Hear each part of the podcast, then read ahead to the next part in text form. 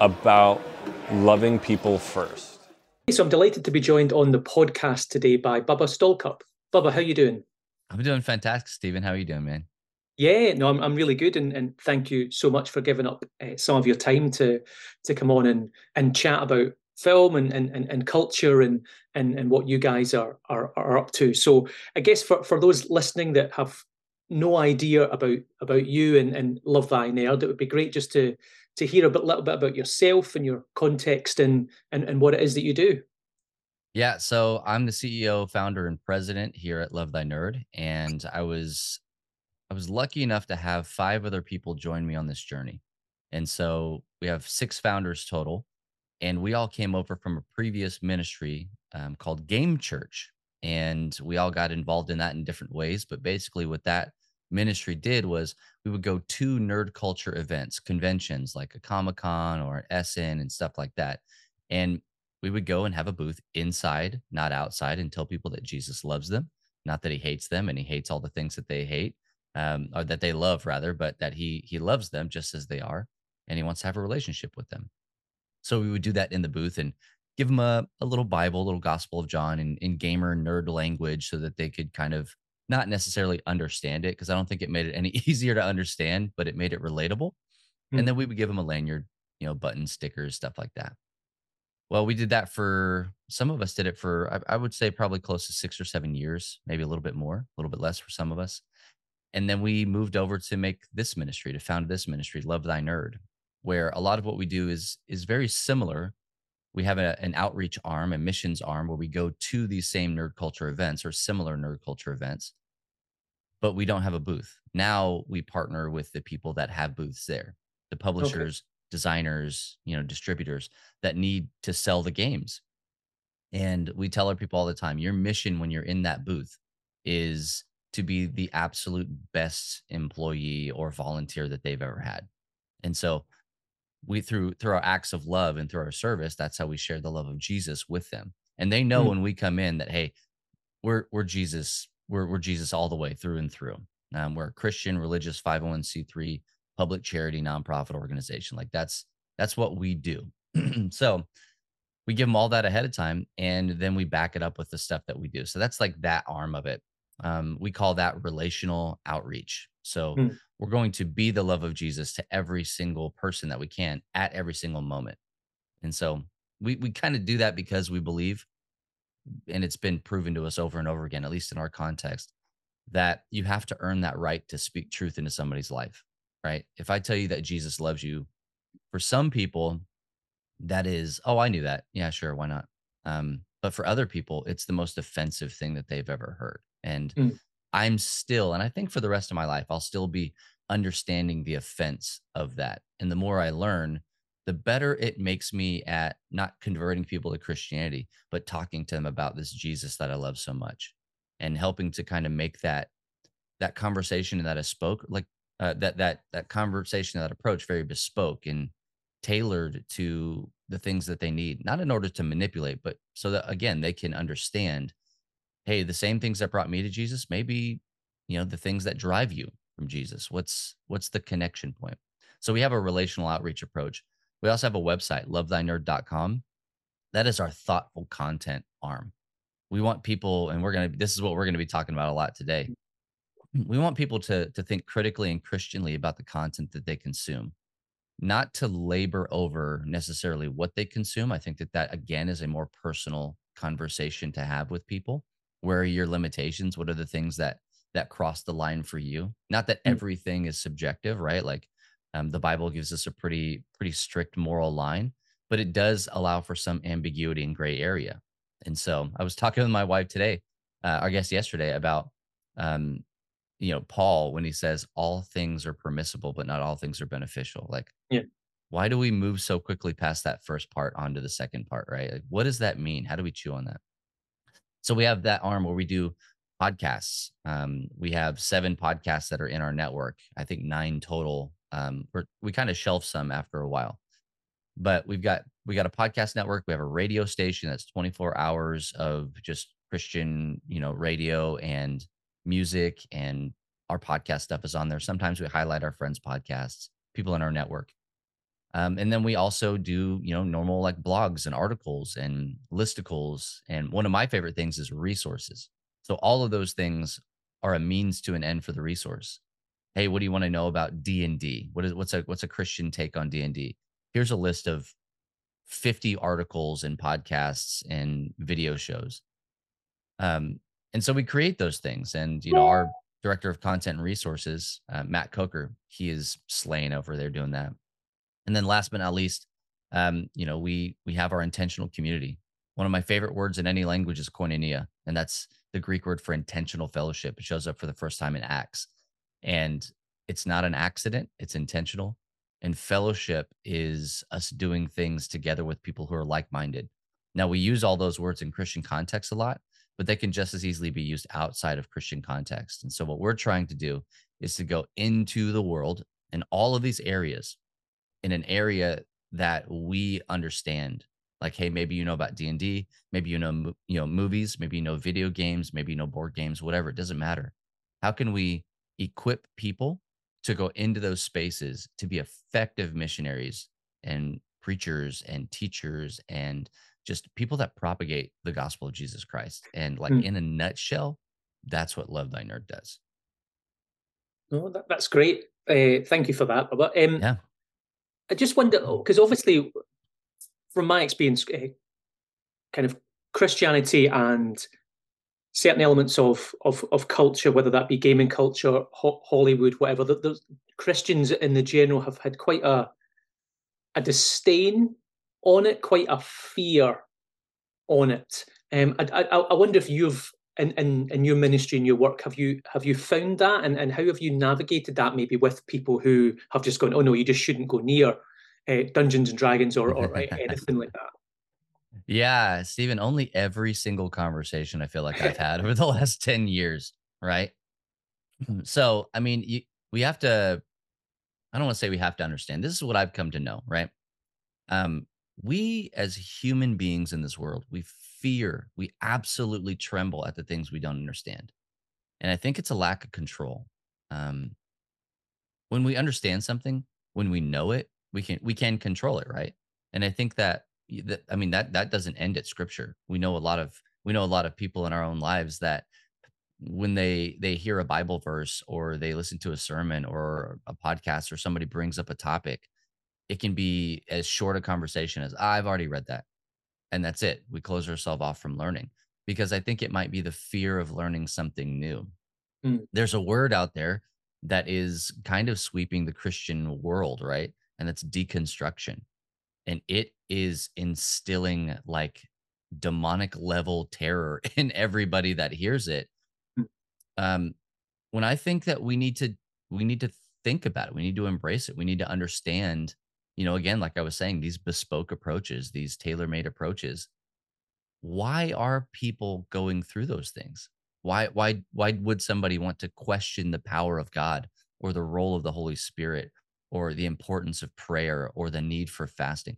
Why would they want to, somebody who's been a Christian for, you know, 15, 20 years, why would they want to question those things instead of just having a knee jerk reaction that is, you can't do that well, mm. that's only going to drive people further away. Like, how do we sit down and ask questions? So that extends into media and entertainment every single day. There is a brand new, as of the time of this recording, a brand new Dungeons and Dragons movie that is set to release. It is, it has an imminent release. And I am still having conversations with parents, moms, more, more moms than anything. How do I how do I get my son to not want to go see that movie? I'm like, why? Why would you do that? And so all of that stuff stems specifically with Dungeons and Dragons from the late 70s, early 80s with the hmm. Satanic. Panic. And there is a fantastic documentary out there on Tubi, T U B I. Um, here in the States, man, there's just, you can't hardly watch anything on the internet without seeing some, you know, ad for Tubi. But you can go on there, it's free and just look up Satanic Panic. Um, good friend of ours, he goes by the name of Geek Preacher, Derek White. He was a big part of creating that documentary to mm-hmm. help people understand where it came from. Um, you know that D and D actually is not you, calling up the devil or doing anything like that. Like he doesn't own that. It was actually created by you know a a guy who has has a faith background at the very least, right? Like you can go to his name is Gary Gygax. You can go to his his convention. He's passed away, but he has a convention called uh, Gygax Con. Uh, maybe they call it Gary Con now. Either way, he has a convention in, of his namesake, and they hold worship services at that convention. The board game library that is donated is like watched over and cared for by Christian organizations. Like the roots of all of it come out of military gaming, not summoning demons and reciting spells. And so one of the things that we we like to do a lot of times is just you know tell tell parents and you know concerned clergy when they ask how you know we don't want our kids playing D&D. How do we get them to stop because they're just casting spells? It's just a simple question and it's not to throw shade or to hate on anybody, but it's how do you know? Hmm. How do you know? And it's like, oh yeah, well I've never played, and I'm like, no, no, no, no. I mean, like, look back. You're you're you're throwing a pretty heavy accusation. How do you know they're casting spells? Have you ever cast a spell before, or do you just watch Harry Potter, or you've heard, heard a preacher one time tell you that that's what they're doing? They're casting hmm. spells. And so again, it's it's this idea, Steven, that we don't we don't take time to learn anything about anything. As. Christians, we come into the room as God's gift to humanity. Um, and I've I've read enough of the Bible to know that that's just not how it works. Um, sometimes uh, God does not necessarily choose the people that I might choose to carry out His will, and so if we come in like Samson, um, we will do a lot more damage um, than we do good. And all the mm. way even up to the end of his story, that is what he did. Was that that, that guy was just he was a wrecking ball, and so so I think that as in as much as it pertains to media and could be video games, could be TV, could be movies. It's all of them all the time, right? And so many more things, comic books, music, yada yada yada.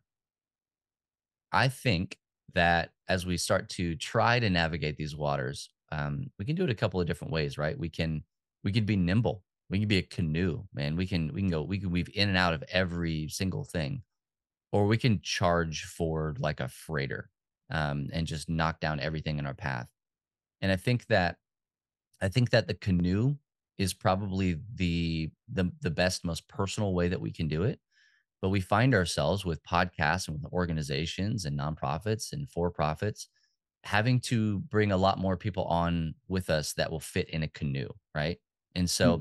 we have to find ways to carefully maneuver and navigate through these things because we can't move forward like a freighter. If we move forward like a freighter, we're going to doze over all the little guys that are in front of us. And we see that happening. We see that the the big church, right? Capital C church across the world, widely known for the things that that divide us and not unite us. Like we we make God famous for the things that he hates, or at mm. least that we say that he hates. And so, you know, w- before we started recording, you were telling me um, about you know the episode you just recorded about Scream Six, and that made me very happy. It made me very happy because it it gave me a framework of the, the direction that our conversation was going to go, which was, in my eyes, hopefully not going to be. What are the great Christian movies out there that we can get yeah. people to watch? And I constantly have the conversation, man, with with everybody, anybody that will listen to me, that is just like most of the Christian content out there is not super great. Um, at worst, it's terrible. Mm. At best, it's just sometimes not for me, right? Like I know that resonates with people. I'm not going to name anything because I want to keep relationships going with people, but like, um, we'll talk about the things that I do. I do really appreciate here in just a minute, I'm sure, but the things, the things that I think that we could be a lot better at, and that would change the conversation is just if we were, if we were better, period. Mm. If we got back to a Renaissance mindset of um, you know, maybe not again, not having to be the best, but at least being able to hang with the best. If we're gonna make any kind of media, let's just do it really well. Mm-hmm. We try as best we can at Love Thy Nerd to hit those marks in as much as we are able and in our areas. Podcasts we do, we got a pretty high um, expectation for that network. Our video stuff, pretty high expectations for those things. The articles that we write, the resources that we build when we go and speak at conferences and you know for churches and stuff like that we have pretty high bars that we try to get over not just meet, but get over. And so I think that that's kind of where it lands for me is how do we navigate it better? it's just to do better, to be better. Yeah, yeah, definitely, and and and I guess a level of of humility within in that as well, which I, I think comes with your your analogy of the canoe rather than something that, that just Yeah. steamrolls through and just yeah, assumes we are right, everyone else is wrong, and and it's all just about us convincing someone else why we are why we are right. Um, yeah, I, I loved the on the last series of of Stranger Things. Obviously covered Dungeons and Dragons and a little bit of the the Satanic Panic stuff. Not as much as maybe I would have liked them to have seen, but they they, they definitely nodded to obviously Yeah. towards the the community getting really worried and then jumping to conclusions. Oh, well, they're they're killing now, and that they're responsible for the Yep. murders because they're they're playing D and D. Um, so I, so I liked that it was yeah, it was covering something of that uh, Got within a that. little bit more like the stakes got higher, didn't they? Yeah. Yeah. Yeah. Okay, well, so so now you know I'm not going to ask you what your favorite Christian movie is or or Christian TV show. Yeah.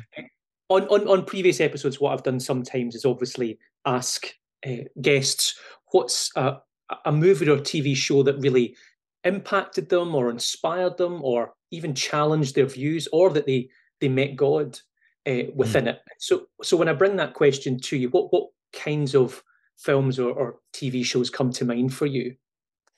I mean, first of all, I feel like you and I could just talk for days about Stranger Things. Like I just I use that as an example of so many things. Um Mm. and Satanic Panic honestly is one of them. Uh in in the probably the last four talks that I've given in front of, you know, crowds and stuff, right? I, I actually don't bring it up nearly as much as I should on podcasts, but in front of crowds and churches that need to hear these things, we talk about that. And I'm like, man, for us, it, it, it kind of was a bummer, if I'm being real, because I knew it was going to start all those conversations all over again. If I ever thought I mm. got to the end of Satanic Panic, Stranger Things was like, hey, but don't forget, like the Satanic Panic was a real thing that existed. But I really love what it did. And I was able to have more conversations with people about Stranger Things and about you know kind of how D&D is more popular now than it ever has been in its 40 plus year history, right? And it's because of things like Stranger Things. Uh, it took it and drug it kicking and screaming into the mainstream. Um but that I mean it it things don't begin and begin and end with with Stranger Things. I mean like right now The Last of Us is creating just some of the most like emotionally charged Yeah, conversations that I've had in a very long time. And I love that stuff. Um, I'm an Enneagram 8, so my bend is towards like conflict. And so I fight against that. I'm trying to be a better person every day. Um, but at the end of the day, it's like, man, it my my desire and my mood most of the day is just to ask people, hey, why do you like that? Why don't you like that? Instead of going, oh, I'm sorry, I didn't know that that was going to make you emotional. Um, I, I'll ask a different question. I'm like, just well, why? Help me understand. Like, I want to know Mm. more about you. I want to know. I want to know you as a person. Um, but I mean, honestly, legit, like The Last of Us is. If I had to pick a TV show currently, I just finished it a couple of days ago, season Mm. finale, and ba- I'm going to say every single episode um, to me was an eight or higher if I were to rate things. And I knew people were watching it, right? Because I know the world I live in. I, I'm around nerds all the time. They're watching it, unless they're not, right? And like that was a big thing for me to be able to understand, even though this is the most popular thing basically in the world right now, um, Last of Us, there are still people out there in my subset of a subset of a niche of a bubble that are not watching it because it's super triggering for them. And it's Okay. not triggering in a way that is, you know, popular or sets them apart. It's like, you know, hey, I I can't do it because that person's name is is this. I can't do it because of the themes that they talk about. in man, Last of Us gets into some themes. Yeah. You want to really understand the depravity of of humanity. You want to really understand our need for Jesus in the world. Um, anything post-apocalyptic really will always ring a bell for me, always, because it is where what's the extreme when you take away civility, when you take away government, when you take away anything and everything, and you only leave people to their own devices in anarchy, then what? Like in uh, the second to last episode, It's it's all about a cult that is under the guise of Christianity. Like that's the banner that it raises and that it flies. And at one point, Ellie, the main character, asks the villain in that in that particular episode, which they do they do episodic villains so well. Um, asks the villain in that main uh, in that episode, um, he's using the Bible as a as a means of like control for his people. And she's like, everything is gone. Why do you still believe that? And so, like, that question is like, man, that every single person in their life is one circumstance away from that, right? Mm. Everything that you know and love is gone. Why do you still believe that thing? And so his answer again, he's the villain, right? So his answer goes in a really weird direction. But our answer should be that the hope that lies within us, right? Like how how could we not say and do and preach and give our testimony about these things? How could we not? And so I look at those and that's really yeah, a big thing for me. And it fits into my The Last of Us fits into my my category of would I recommend it? I don't recommend it, right? Because it's not for everybody. I rec- I try to recommend things that I think that a large swath of people or you know that would be broadly approachable. If it's got heavy mature content, if it's, you know, dealing with a lot of like really mature themes. And I mean mature not immature, right? Like a lot of times things are are rated R or mature for the immaturity that it has in it. um, this is legit mature, uh, mm-hmm. and you know you can raise all the questions you want about it. And I was like, man, every question you have, every issue you have with that, let's talk about it. What is, why are you? And I'm not even saying you're wrong, but what is the issue you have, and why do you have that issue? Let's talk about it. Let's get a conversation going.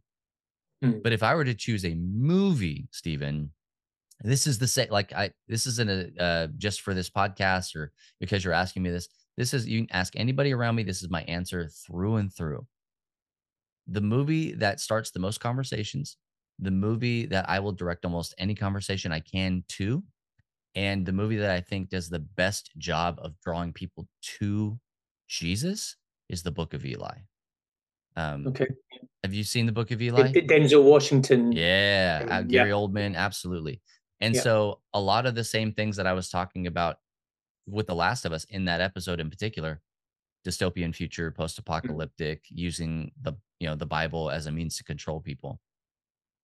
That's what was happening in this movie. But I think it does it and it elevates it to a level that is legitimately unparalleled in Hollywood or like Bollywood or any other wood that's out there, right? Like I, I think it stands alone because if you've not yet seen the movie, it's a billion years old. Um, I think it came out in 2010. Uh, but anyway, it, um, yeah, 2010, and it is rated R, right? And so for me, I'm like, oh, give me more of that. Give me more of that because it's really hard for me to get my my friends who don't love Jesus, at best don't love him, and at worst they hate him, to go and watch Fireproof with Kirk Cameron, right? Like they're, they're not going to make that jump. I went to um my wife and I we were at a we were at a youth conference a long time ago, many moons ago, probably like 12 years ago, right? We were at a youth conference and they showed an uh, an advanced screening of Soul Surfer, okay? And that's the the movie about the the young lady that gets her arm bitten off yeah, by a shark. Yeah. yeah. And I mean, the story is phenomenal. It's just ridiculous. But we asked them very specifically, I asked them publicly, hey, is this a movie that my non Christian friends are going to want to go to? And even better than that, is this a movie that my students are going to be able to invite their non Christian friends to come see? And they said, yes, no problem. It'll be fine. Um, it's not preachy. It's not any of this stuff. Steven, we get in that movie, and if you've not seen it yet, it's very preachy. Like it does that. It's it's this. It, it's the guise of surfing, right? That's the that's the umbrella that it falls under. And then like halfway through, her youth pastors coming and talking to her, and they're talking about God and Jesus and all sorts of stuff. And I'm like, man, I asked you guys a very specific question and you couldn't you couldn't even just tell me the answer. I'd be like, hey, you know, I want you guys to watch the movie and just find out. You told me absolutely no problem. They're gonna want to go see it. that is the that, those are the blinders that we have on as the church is that mm. Well why wouldn't they want to come see it? Like, let me get let me pull out my notebook you know my diary and i'll tell you all the reasons that i wrote down of you know why my friend jimmy doesn't want to come see this movie. He feels hoodwinked. Then comes the book of eli right? Or first came i don't remember in timeline but the book of Eli comes along and I'm like, absolutely, I have no problem. I have no problem whatsoever recommending this movie to people and telling them, I cannot wait to talk to you about this movie when it's over mm-hmm. because you're going to want to talk about it. Denzel Washington knows the Bible, like, no, doesn't just know about it. He has the entire thing memorized. That's the crux. That's that's the final arc of the movie is that all of the other Bibles are gone except for the one in Denzel's head. Mm. Right? Like he has the last, it's a KJV, right? But he has the last KJV in his brain and he is forced to remember it. And because of that, it's able to live on after him. And the things that he does, because he has that in him, like it emphasizes the power of scripture and the work of God in somebody's life and how other people will try to get it and to grab it and steal it. They just want the power. There's mm. stories in the Bible about that in the New Testament about people just, how do I get the power that you have? And it's like, no, we're not, that's not how it works, right? Like this isn't a, this isn't the one ring, right? Like this isn't just going to make you powerful just because you have it. There's a way to wield this power and you don't, you don't know that. And most mm. people that have it don't know how to do it. And so like, it's just like, to me, Book of Eli, top notch, sits above everything else.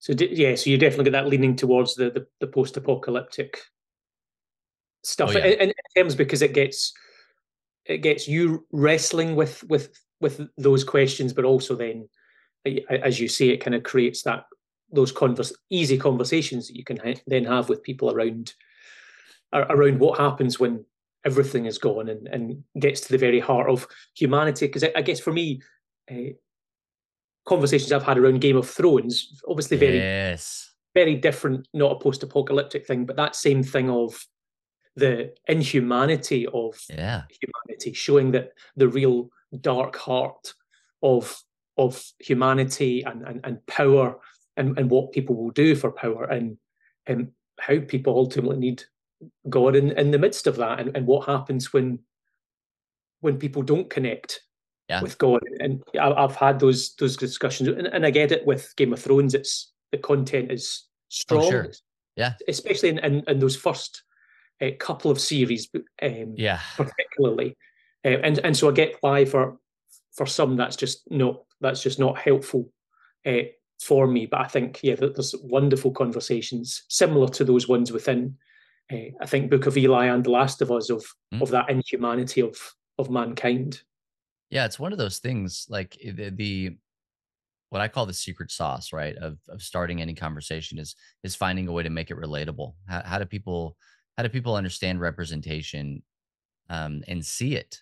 You know, just identify representation in in the things that they're reading, watching, playing, and experiencing. And so, with a post-apocalyptic story, it's difficult because I can go outside to the grocery store. I can I can drive my car down a clear road. But you you approach the idea what if everything that you knew was gone? You mm. know, uh, you know the the Bible in the New Testament it talks about this. It's it's like yeah, to to what good is it to love those who love you? You know, to to serve those who serve you. That's the it's easy, right? Like, what if we took all the easy out of it? Would you still follow Jesus? Would you still live a life that is holy and pleasing in the sight of God? Or would you compromise absolutely everything and throw it out the window in order to survive? Because mm-hmm. that's really what it is. What happens when your security blanket, when your comfortability is removed? Would you still choose to follow God? Or do you follow him because you live a cush life? Mm-hmm. And then it, you can very easily kind of move that conversation into there are places of the in the world where the book of Eli is basically happening every single day to them, every day. People are without food. They're constantly fearful for their life, um, and they have to find a way to live out their faith in a way that most certainly will get them killed, right? Mm. And so, like, it's just because it's not happening to me doesn't mean it's not happening, right? We need to understand that my circumstance is is more than what exists in the world today. This is not you know the matrix we're not living in a simulation right like it's not just the things that are around me that that are you know rendering and everything else is buffering and waiting for me to get there like the world spins all over the world. And so uh being able to understand that there is uh, that the world is fallen and broken and you know we live in the aftermath of genesis 3 we do. Um it makes it tangible right? In mm. a you know highly you know dramatized way. But like it makes it tangible that hey this this is legit. We're we're we're literally at any given moment one circumstance away from anarchy and so um, right now in the world you know, I keep up with these things because I have to. I got a lot of people that I'm worried about all the time, employees and otherwise. Like banks are failing all over all over the the United States right now, and mm-hmm. my guess is will be that it, it moves past that. Um, the national debt ceiling here in the states uh, is is causing all of those issues, and it's calling causing people to panic. Meta, um, you know, the owners of Facebook, they just laid off another ten thousand people. Right, mm-hmm. like the possibility is getting more and more possible, plausible, and probable, right? In different areas that this could be somebody's life closer to you and could even possibly be your life, right? And so I don't long for those moments. I don't want to to, to run headlong into those things. But at the same time, it's like, man, if we're we're going to be talking about what it means to truly follow Jesus, we need to explore the options. We need to explore the circumstances in which we would follow Jesus um, how much of scripture do you actually know? Like, how much time do you spend with God? What if you couldn't have a Bible? How would that change the way that you experienced Him? And so we see that with with Mila Kunis's character in Book of Eli is she didn't know jack or squat about God at hmm. all, mm. but she finds herself wanting to like draw towards that because of what she sees in Denzel Washington's character. Um, yeah. And so in Eli. So anyway, it's just like again, I could just talk for days and days and days about the things. And those are just the things that I get out of it, right?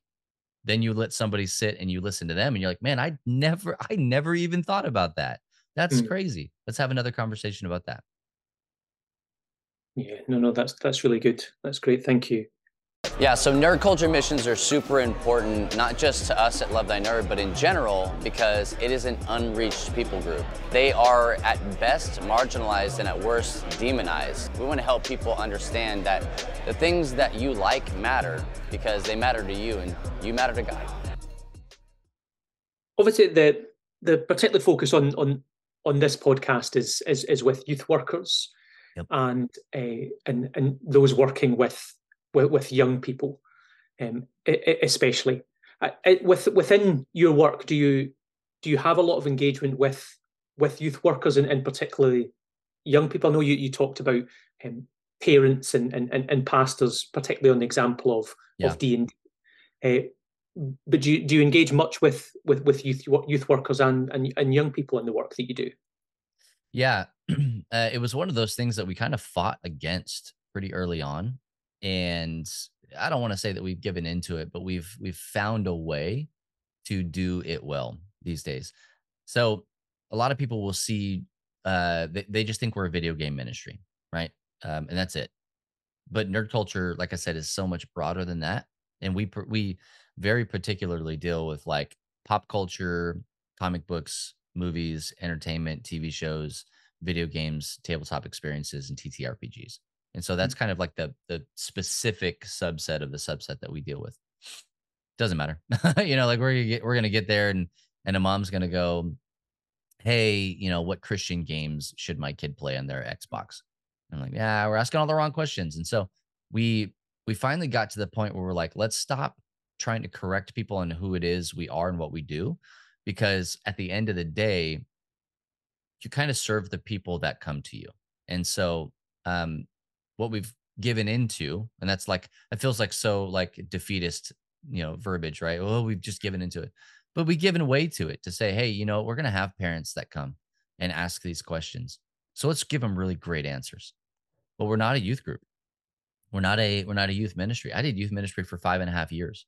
I know what it is and what it isn't right? Like i we're, we're not that. But that doesn't mean that we can't serve that audience. It doesn't mean that we can't give the moms and the dads and the you know the youth workers and the parents you know the things that they need in order to uh, effectively work with the students in their lives whether it's mm. their children or not.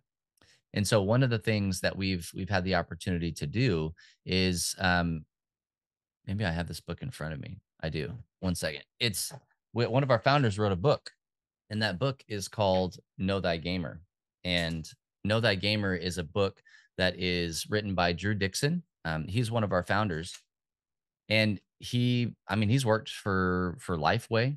Um, he's now working for a different christian publisher but he was the like the managing editor of their students um experiencing god content.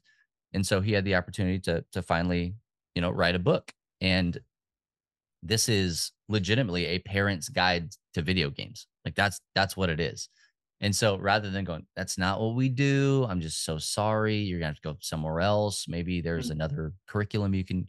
It's like, man, hey, we've got kids. I got four kids, man, and they they are nerdy on the, all the whole spectrum of nerdiness, right?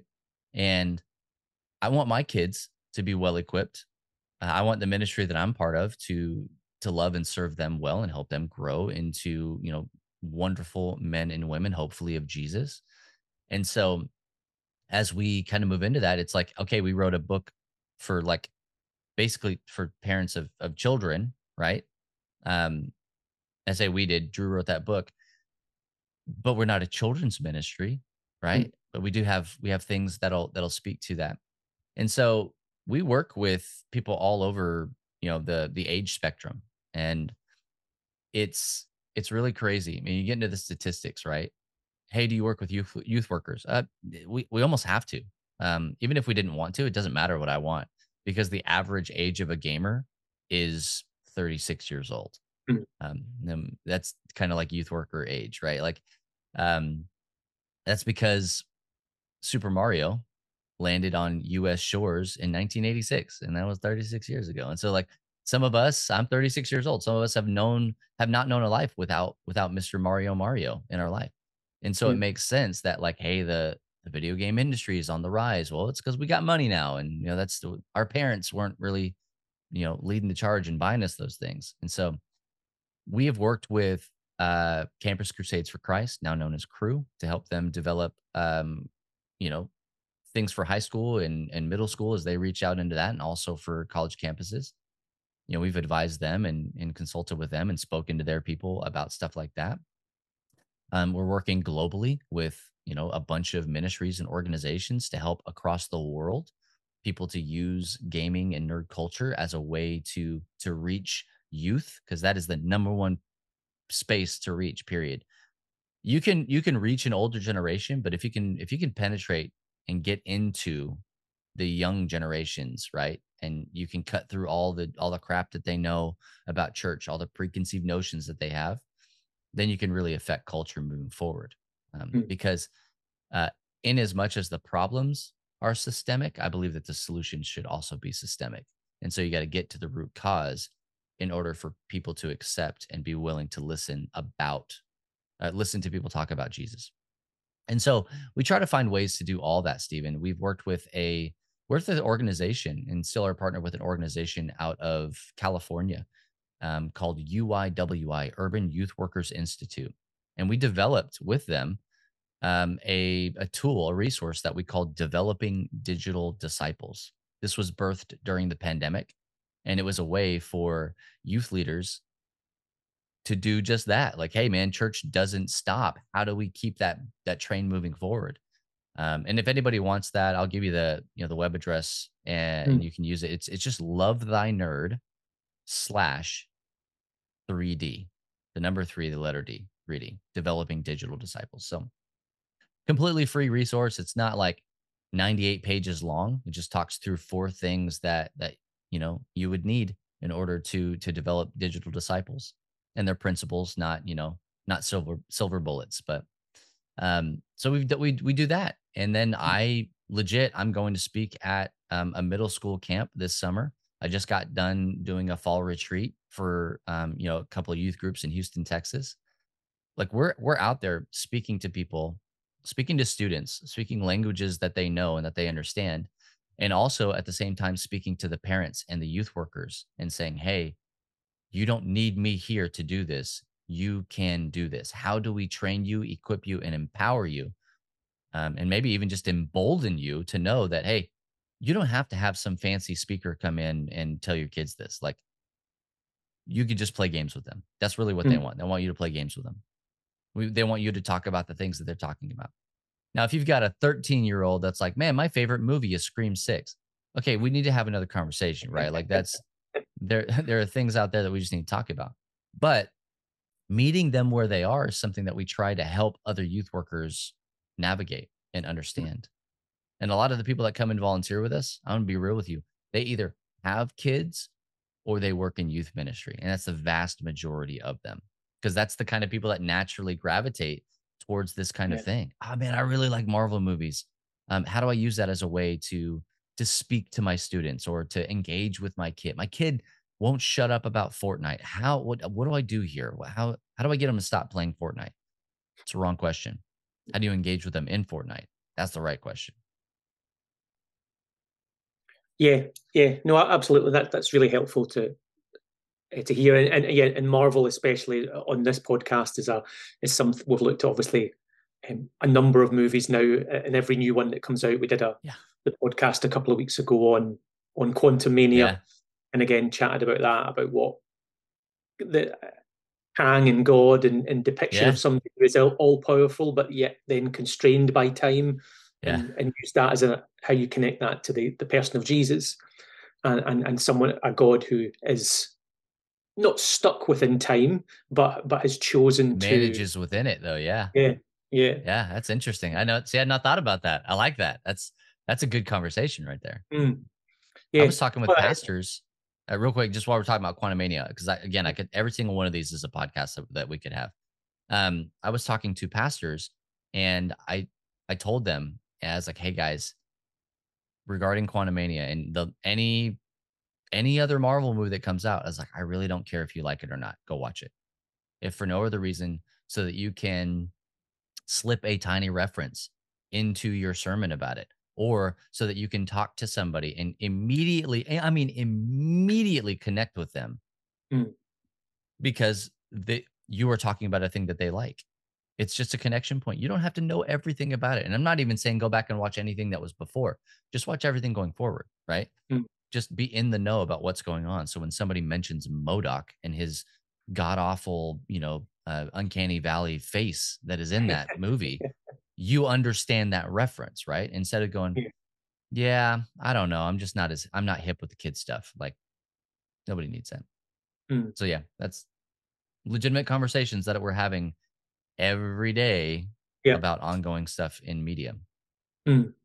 So, so what was it for you? Think, thinking back of it, were you always a, a kind of lifelong gamer? But mm. but kind of at, at, what point did the the faith aspect and, and the gaming aspect come together? And, and I guess where you felt your calling into yeah. that field.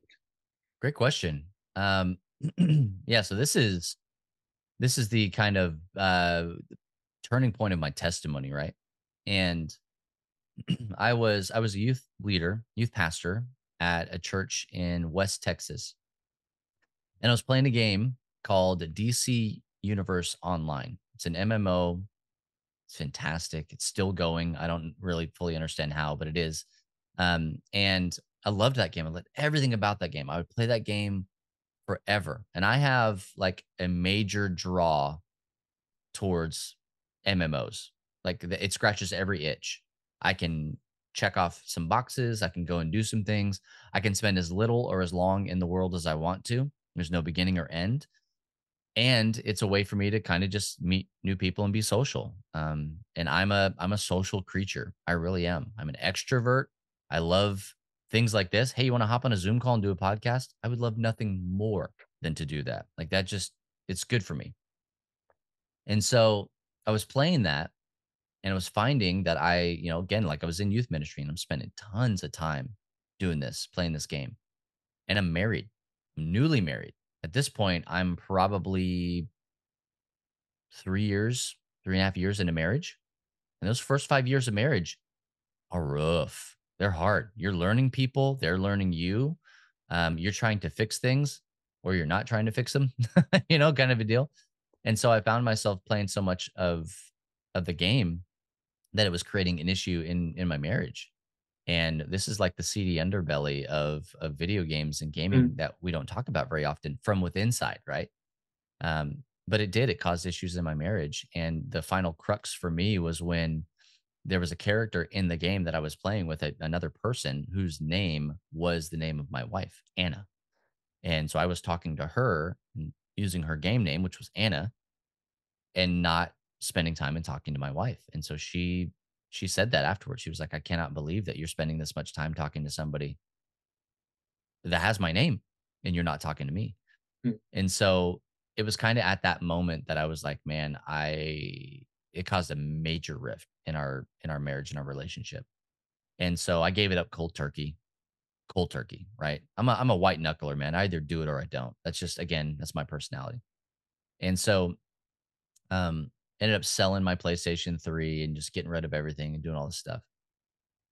And then it just kind of got to the point where it's not like I was just like itching and jonesing to play video games, but it's like, man, I really like this. I'm in youth ministry. These kids are talking about these things. It's it just it makes sense for me to do this. So we kind of talked about a you know a kind of a, a stepped progress towards getting back into video games and what that might look like.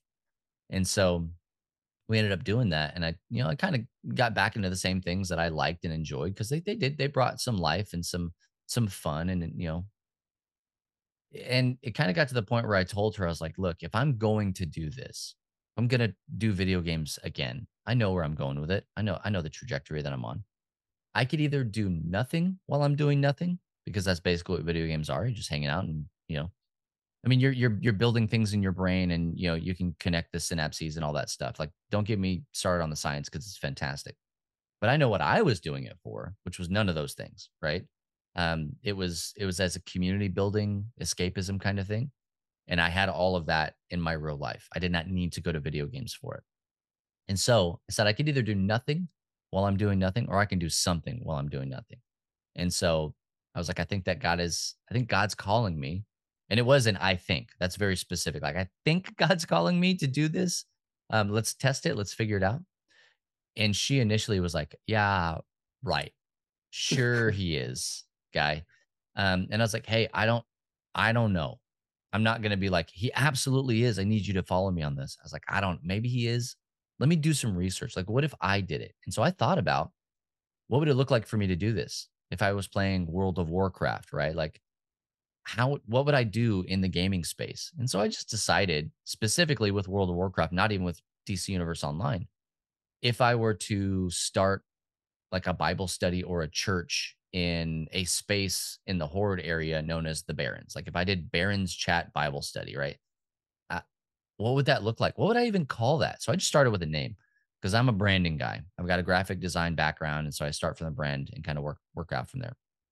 What would i call it i would call it game church because that's what it is right like it'd be church inside of game i'm already a pastor so this is easy i could do this i could you know i could i can carbon copy it um, and so then i googled that because Google is the thing that we do, you know, and Game Church was taken. The URL was taken.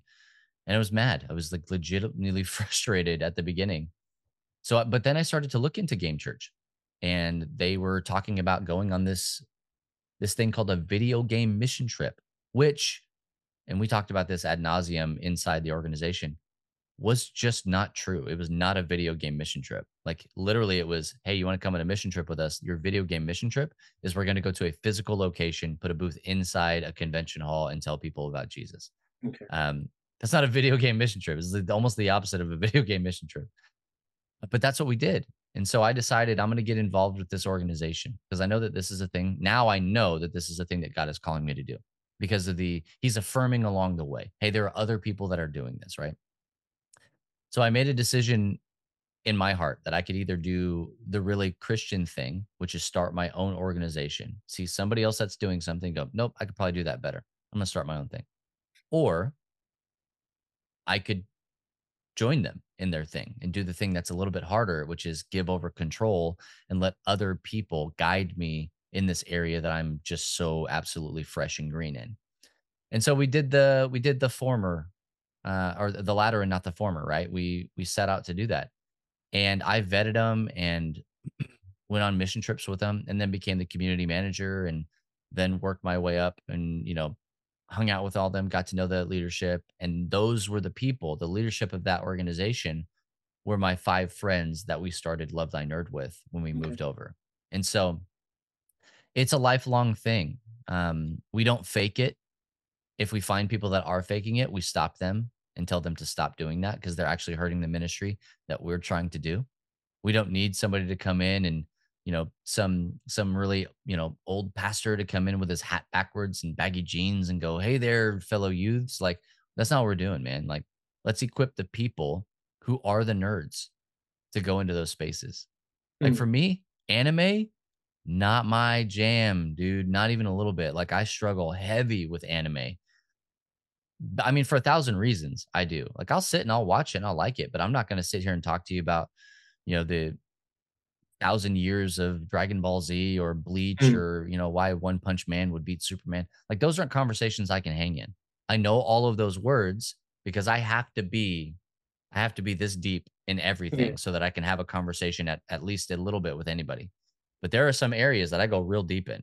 Those are my, those are my caverns, right? Those, those are my, my channels in the ocean but that's how I got into it. It really is was was finding things that I enjoyed and finding other people that enjoyed those things and then joining them in ministry, which is like true legitimate work of God, helping people understand that I'm not going to find the Jesus character in every single thing that you read, watch, play, and experience, but I want to be able to have real world conversations and for you to see that I love Jesus, but I also love the things that you love, which mm. is a shade of humanity that the church doesn't show people very often. Yeah.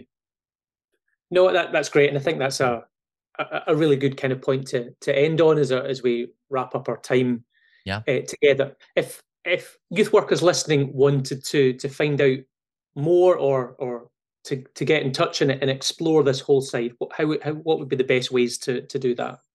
I would say our website, lovethynerd.com. Um, and it's not it's not love they nerd, no e, no t h e y. It's love thy nerd. Just think the mm. KJV, right? Um, we we don't say KJV is is the only Bible in the world, but that we're just it's a play on words. We're just yeah. trying to be cheeky here, right? So L O V E T H Y N E R D, lovethynerd.com.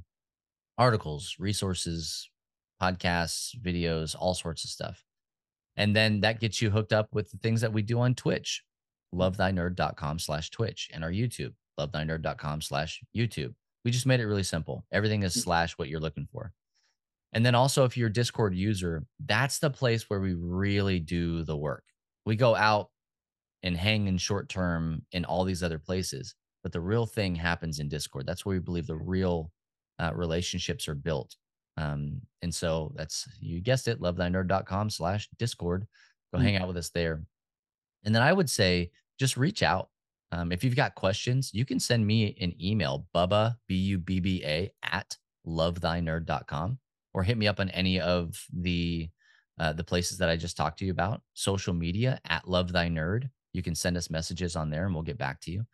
It's we want to be as accessible as possible, Steven. And we are actually developing something called the Nerd Culture Ministry Summit. It's going to be in Texas. So if anybody is in in this area or stateside or you want to fly in from abroad, you're welcome to do that. It's going to be in November and uh, first week in November. I think it's the 8th through the 10th, if memory serves me correctly. And what we're trying to do is to train, equip, and empower the church to go and do the work in their space. And it's in Texas because we're going to be creating a pocket of like a network, right? A support group of sorts where it's like, hey, you're trying to do this thing. Here are 10 other churches in your area that are also trying to reach nerd culture. Go and do great things together. And if it goes well in 2020, 23, then in 2024, we move it to another part of the country. And then if that goes well, then we move it to another part and then think about going abroad, right? Like, how do we take these things and not make it, you have to do things the love thy nerd way. but how do we just share the things that we know and the platform that we have with other Mm. people who are doing great ministry um, so that they can teach the church on how to better love and serve the nerds in their space. And so you can go and get more information about that at ncmsummit.com. Great. Well, well, thank you again, Bubba, for your for your time and sharing your thoughts and and, and something of the story and the ministry that, that you're involved in. It's been a, a real pleasure to to chat to you, and, and so thank you very much. Yeah, my pleasure. Thanks for having me.